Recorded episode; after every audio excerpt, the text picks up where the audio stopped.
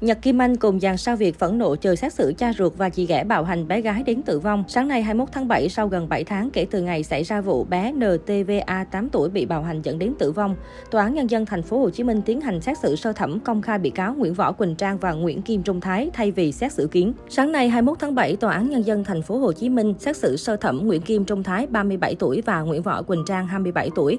Nguyễn Kim Trung Thái bị truy tố về tội hành hạ người khác và che giấu tội phạm, còn Nguyễn Võ Quỳnh Trang 27 tuổi bị truy tố về tội giết người và hành hạ người khác. Theo hội đồng xét xử, vụ án này thuộc trường hợp phải xử kiến.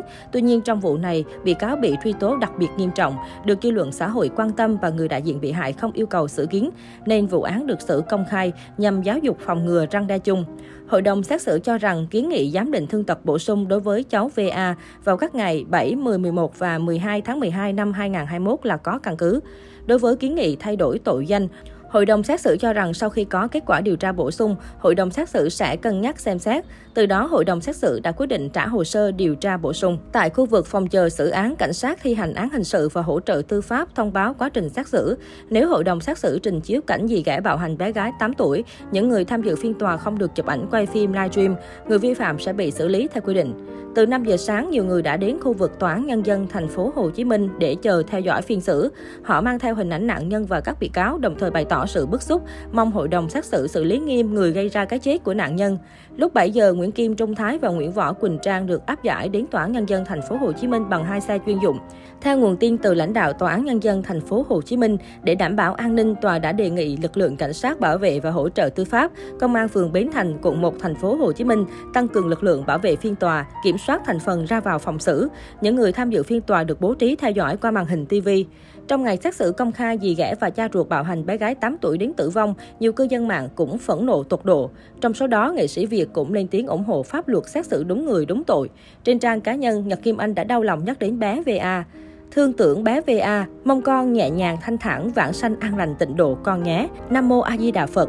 Bài hát Mẹ ơi đừng khóc này chú Khánh Đơn sáng tác và cô hát tặng con. Con sẽ luôn ấm áp vì có hàng triệu triệu trái tim đang hướng về con và yêu thương con vô cùng, an lòng con nhé. Vợ diễn viên hài Mạc Văn Khoa cũng phẫn nộ trước hành động tàn ác của dì ghẻ và cha ruột. Cô mong phiên tòa xét xử đúng người đúng tội. Diễn viên Gia Bảo cũng phẫn nộ viết, ác quỷ đã xuất hiện có vẻ ốm hơn nhiều so với lúc bị bắt, nhưng có là gì so với những gì chúng gây ra, vẫn đang đợi tòa phán quyết hợp lòng dân. Thật sự án cao nhất là giải thoát sớm, chứ sống cũng coi như bỏ kiếp này rồi. Hình ảnh chị NTH 37 tuổi mẹ cháu VA cũng đã có mặt tại phiên tòa sơ thẩm. Trong phòng chờ xét xử, mẹ bé 8 tuổi liên tục khóc thương con gái khiến ai cũng xót xa. Bị cáo Trang khóc khi được dẫn vào phòng xử, Nguyễn Kim Trung Thái cũng cúi mặt khi được đưa đến tòa. Cáo trạng xác định Trang có quan hệ tình cảm với Thái sau khi người đàn ông này ly hôn. Thời gian sống chung tại căn hộ chung cư, Thái giao con gái là NTVA 8 tuổi cho Trang chăm sóc và dạy học. Sau đó, Trang đặt mua roi mây để dạy dỗ con của chồng. Khi roi bị gãy, Trang chuyển sang đánh bé bằng gậy gỗ dài 90cm.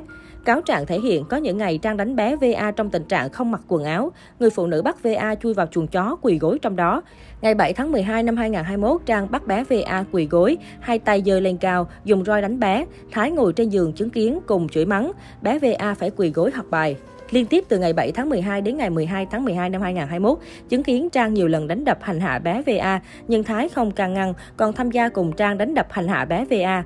Ngoài ra, Trang đã dùng hung khí nguy hiểm đánh đập vào vùng trọng yếu của VA một cách giả mang tàn nhẫn trong gần 4 giờ, dẫn đến việc bé tử vong. Còn Thái là người trực tiếp nuôi dưỡng chăm sóc bé VA. Nhìn thấy Trang đánh và hành hạ nhiều ngày, nhiều giờ nhưng vẫn thờ ơ, không ngăn cản hay có hành động nào bảo vệ che chở cho con mình.